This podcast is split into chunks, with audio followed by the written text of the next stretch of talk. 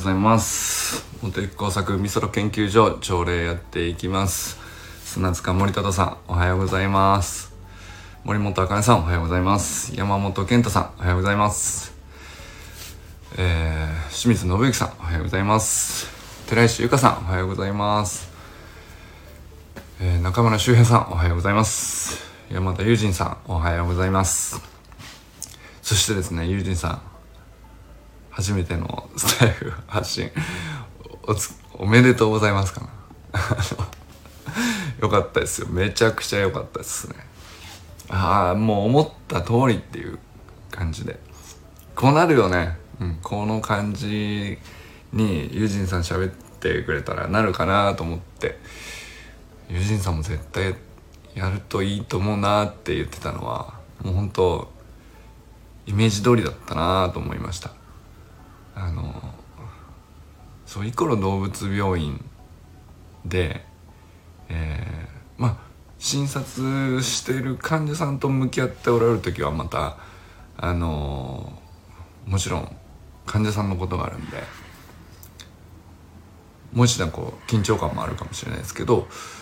診察終わってお仕事終わったお仕事上がりぐらいで「あ清水さんおはようございます」仕事上がりぐらいであの院長室の隣ぐらいな感じでこうちょっとソファーに話「今日どうでした院長」っていう。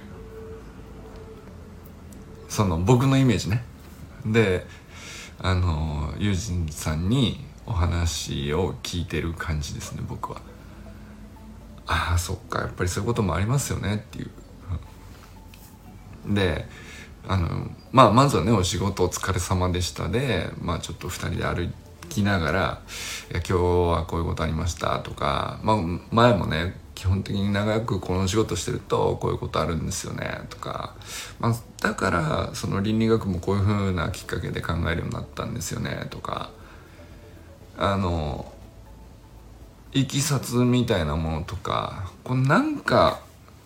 あると思うんですよね雑談っぽい話。でも僕雑談の中にかなりの価値が僕あると思ってて。これ情報の価値じゃなくて、えー、いきさつですね。でまあユジンさんはその僕とか周平さんが先に音声配信をしてたことをモデルにして僕もできるってあイメージがついたと、まあ、それがきっかけになったっていうふうにお話しされてましたけどもうまさにそれなんですよ本当にそうであの完全に綺麗に整ってないコンテンツであのモヤモヤした状態からちょっとずつまとまっていくっていういきさつの部分があの感じ取れるっていうかそういう素材なんですよね。でそれがユージンさんにとってはモデルになったんだと思うんですよ。あこのモヤモヤの感じから雑談っぽくこういう感じで喋ればあ割と自分も言いたいことあるなっていうで家族に喋るでもなく友人と飲み会で喋るでもなく患者さんに直接言う言葉とも違っててなんか言い残しているけど喋っておいた方がいいんじゃないかっていうで喋ってみて結果それにどれほどの価値があるかはわからないけどうん喋ろうとしてみること自体に意味があるんじゃないかみたいな。まあそんな感じですよね。僕も毎朝ここの朝礼で喋ってるのもそうだしえー、まあ夜はね橋のこの学級に通信とかやってますけどあれが途切れないっていうのはやっぱりそういうところが残ってそういうとこなんだと思うんですよね。なんかその、え、価値ある知恵をまとめて教えますよっていう体にしてたらあれ絶対続かないですよね。だけどあの今も今日モヤモヤした形にならない言語にもならないけどなんかこうまとまろうとしてる何かこうものがあるんですよ。同じモヤモヤでもちょっとずつ濃くなろうとする最初の部分っていうのかな。あの宇宙の塵みたいなものがちょっとずつ集まってで最終的に惑星になったらとか、えー、ね太陽になったらみんな認識できるじゃないですか。塊として。でそれを世に出てるコンテンツだっていうふうに僕らはこう認識するんだけどそんな綺麗にまとまるまでの途中のモヤモヤがちょっとずつなんか水度濃くなってきてるかひょっとしてっていうこの部分が圧倒的に長いんですよ。長いしえー、ねなんだったら僕は重要なんじゃないのって思ってるんですよ。であこうやって集まってくんだ。で集まりあるとこまで集まりだしたらちょっと渦巻き出すとか。渦巻き出すとちょっともうちょっと自分の影響力の外側の何かしらを引き寄せてくるとかそんな力を持ち始めるとかそういうプロセスがあの自分には分からないんですよね。モヤモヤしててこれ何なんだろうな言う意味あるかなみたいな。あまあそれ書くでもそうなんですけど。でも書けるっていうのと相当もうなんかギュッと集まってきてると思うんです。喋りよりも相当まとまった中身かなって思ってるんですけどそれよりはあのまだ相当ふわっとしてる。雑念に近いですね。はい。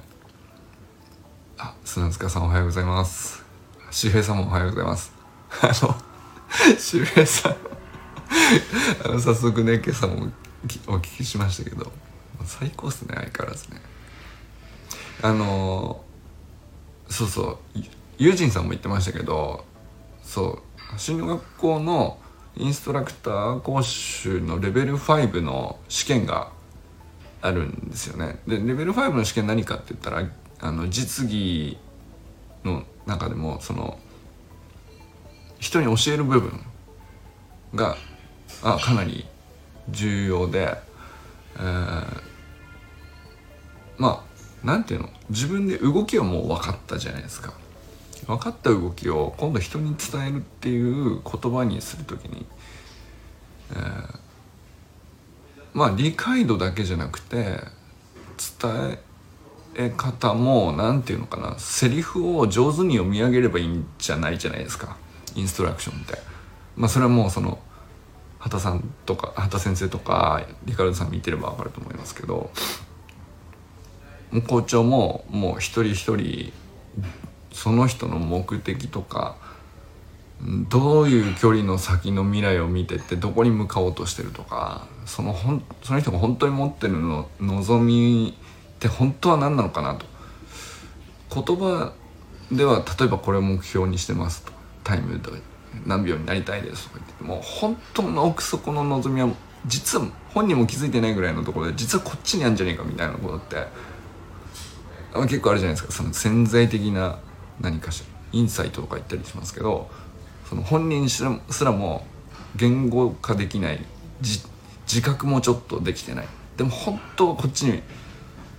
欲求が向かってるっていうか本来の。そこを掴み取ろうとするっていう。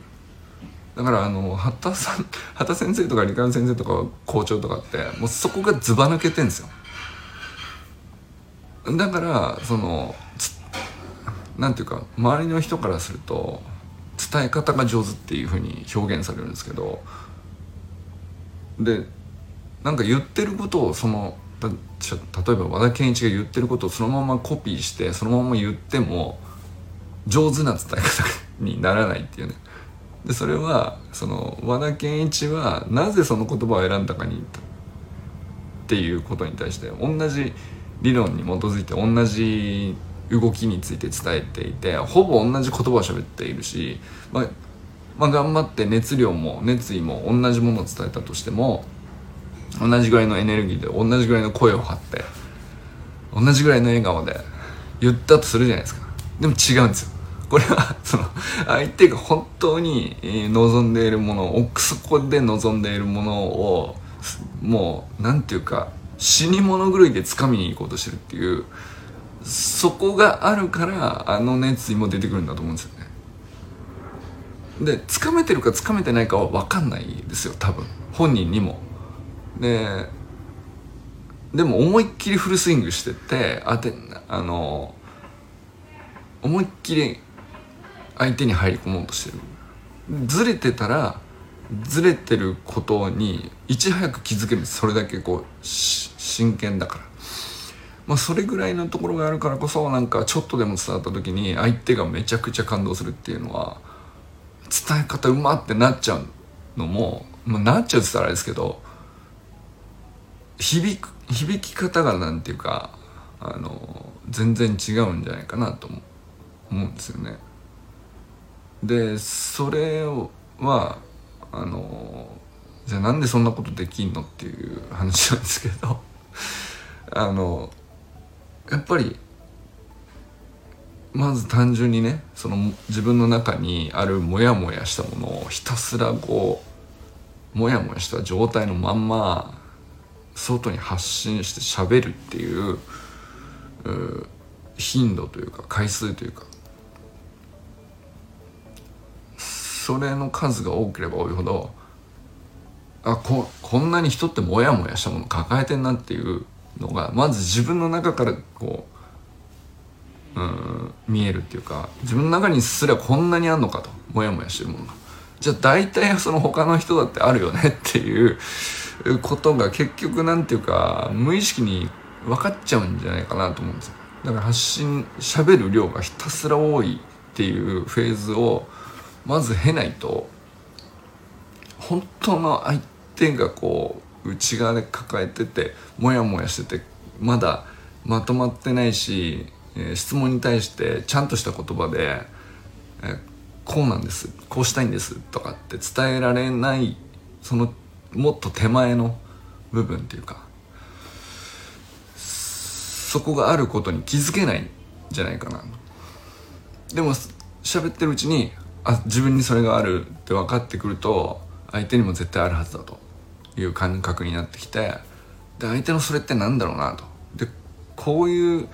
言葉で僕に返してくれているのはあの根っこにはもっと膨大な何かしらモヤモヤしたものがあって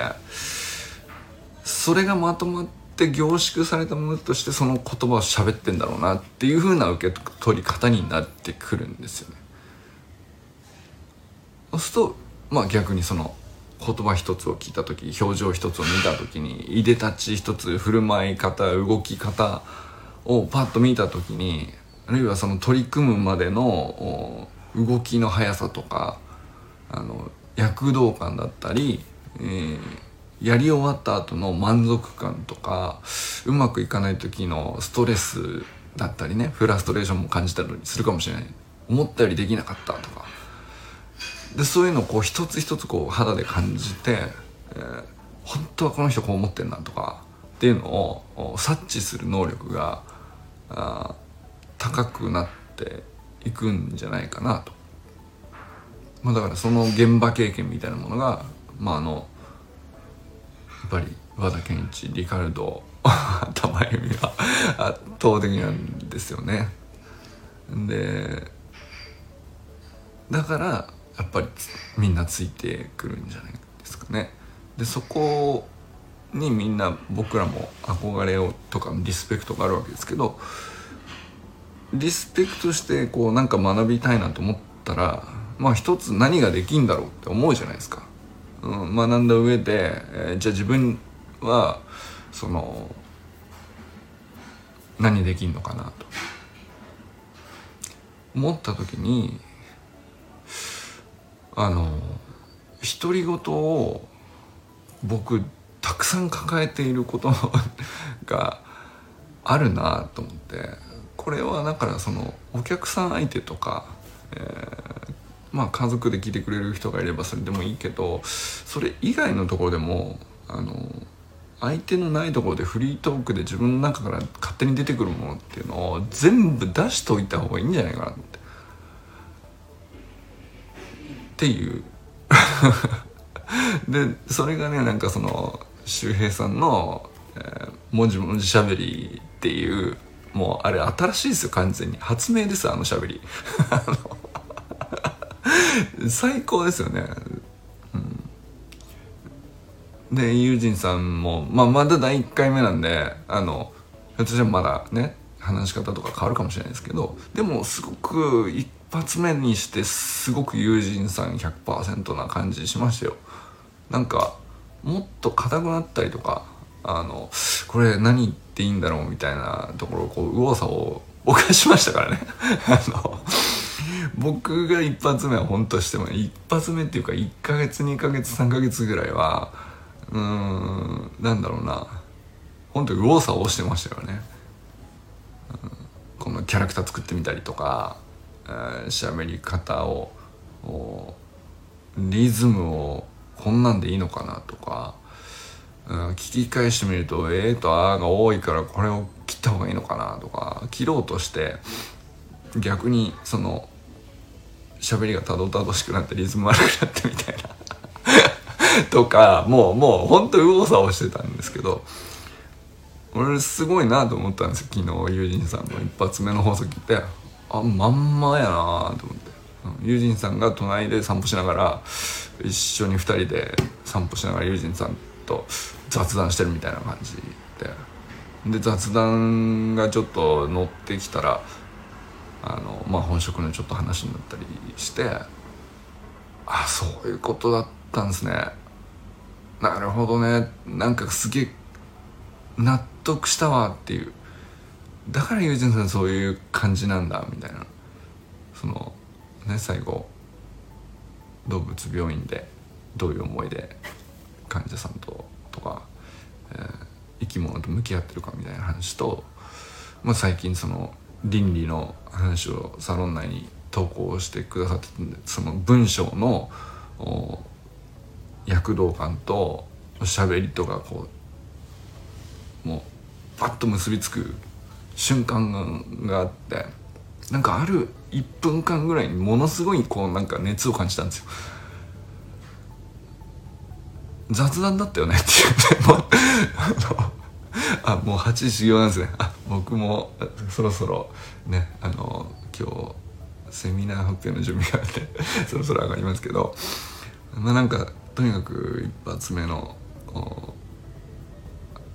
音声すげえ良かったですね。砂塚さんご安全にいってらっしゃいませあのだからあのよくねあのたまに僕自身も思ってていろんな人が言ってるのを聞く話で、えー、僕なんかにできること私なんかにできること何があるのかなみたいなセリフ。僕もすげえ思うことよくある。でこれは何だろう。例えば選挙に行ってこの自分の一票ぐらいで何も変わんないんじゃないかとかあるいは何だろう。なんだろうな。環境問題とかあ大きな話ですよね。世の中の大きな問題を目の前にした時になんかすげえ自分が無力に感じるみたいな話とかあの世界の食糧危機とかあの世界をなんだろう。まだから話が大きくなっていった時に相対的に自分がものすごく小さくなっていくので無力感を感じるっていうかじゃあ自分がこうちょっと何かやったぐらいで何変わるんだろうじゃあ何もできることなんかないんじゃないかみたいなあの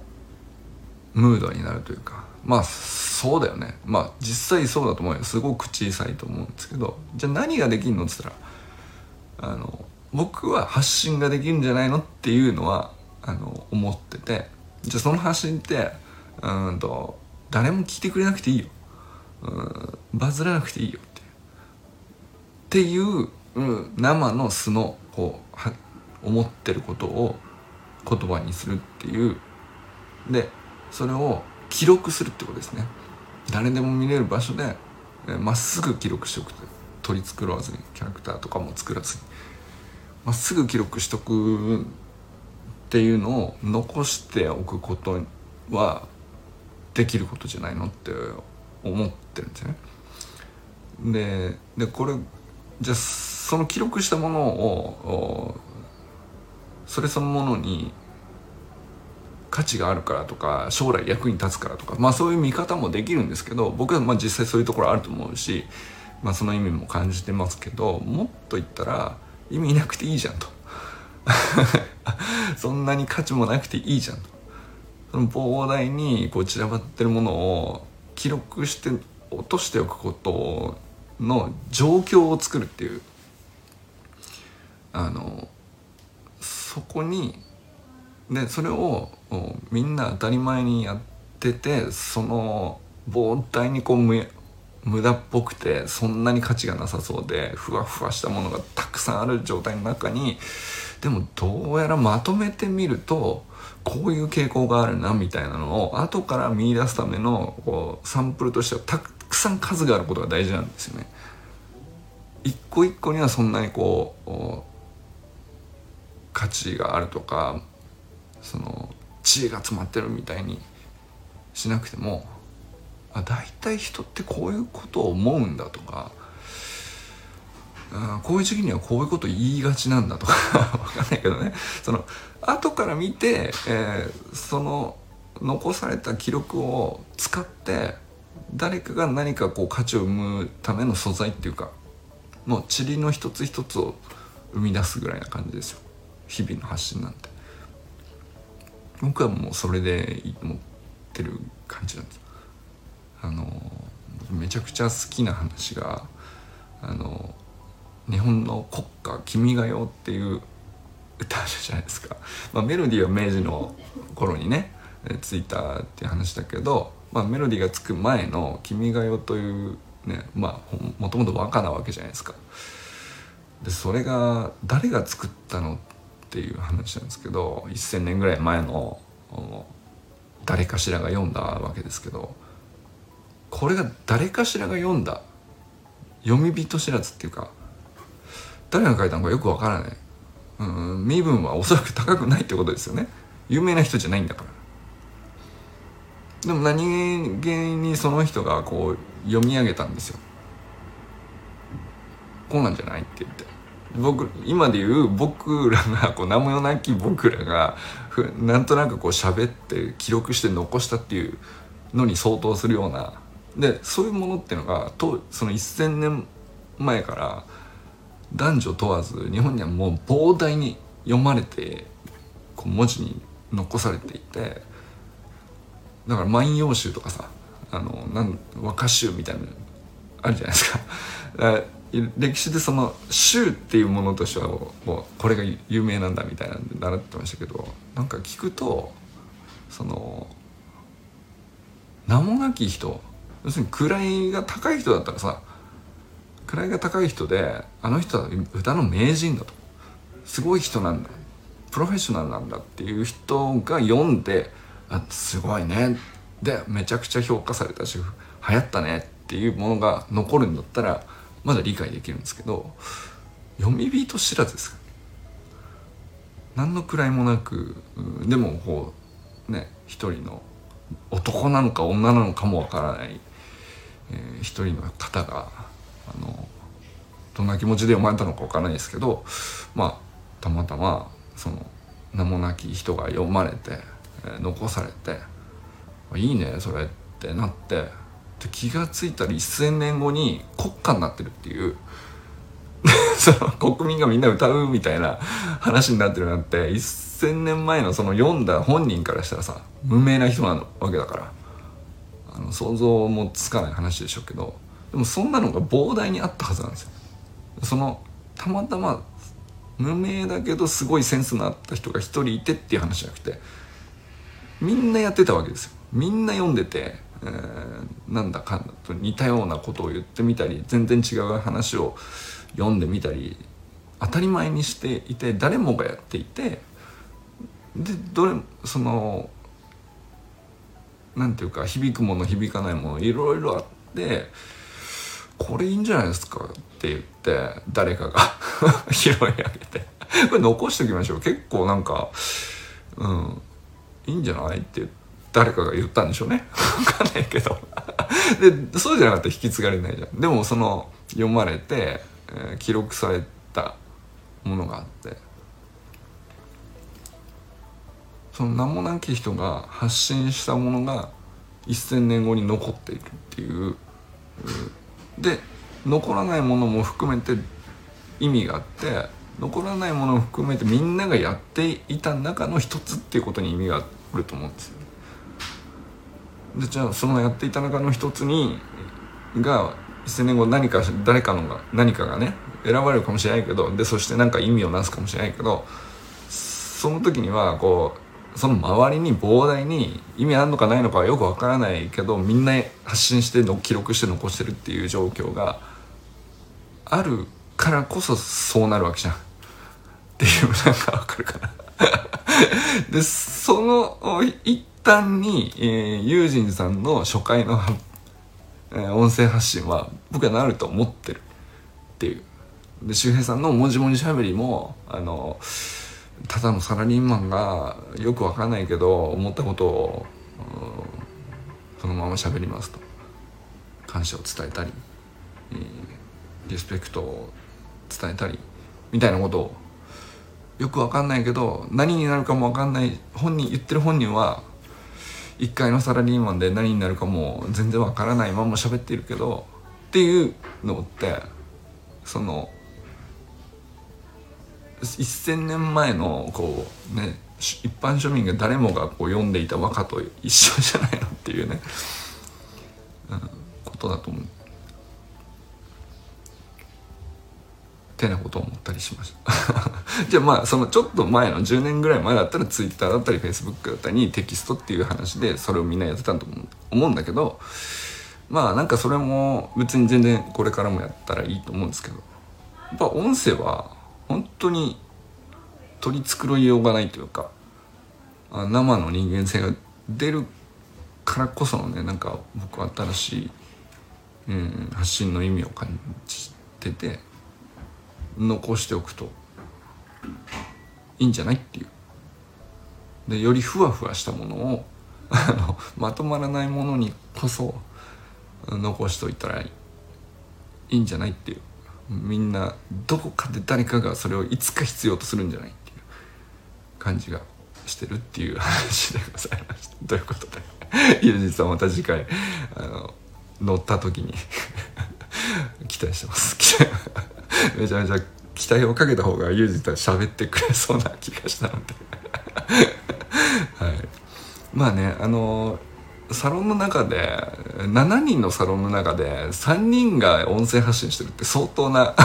サロンだと。自負してますよ。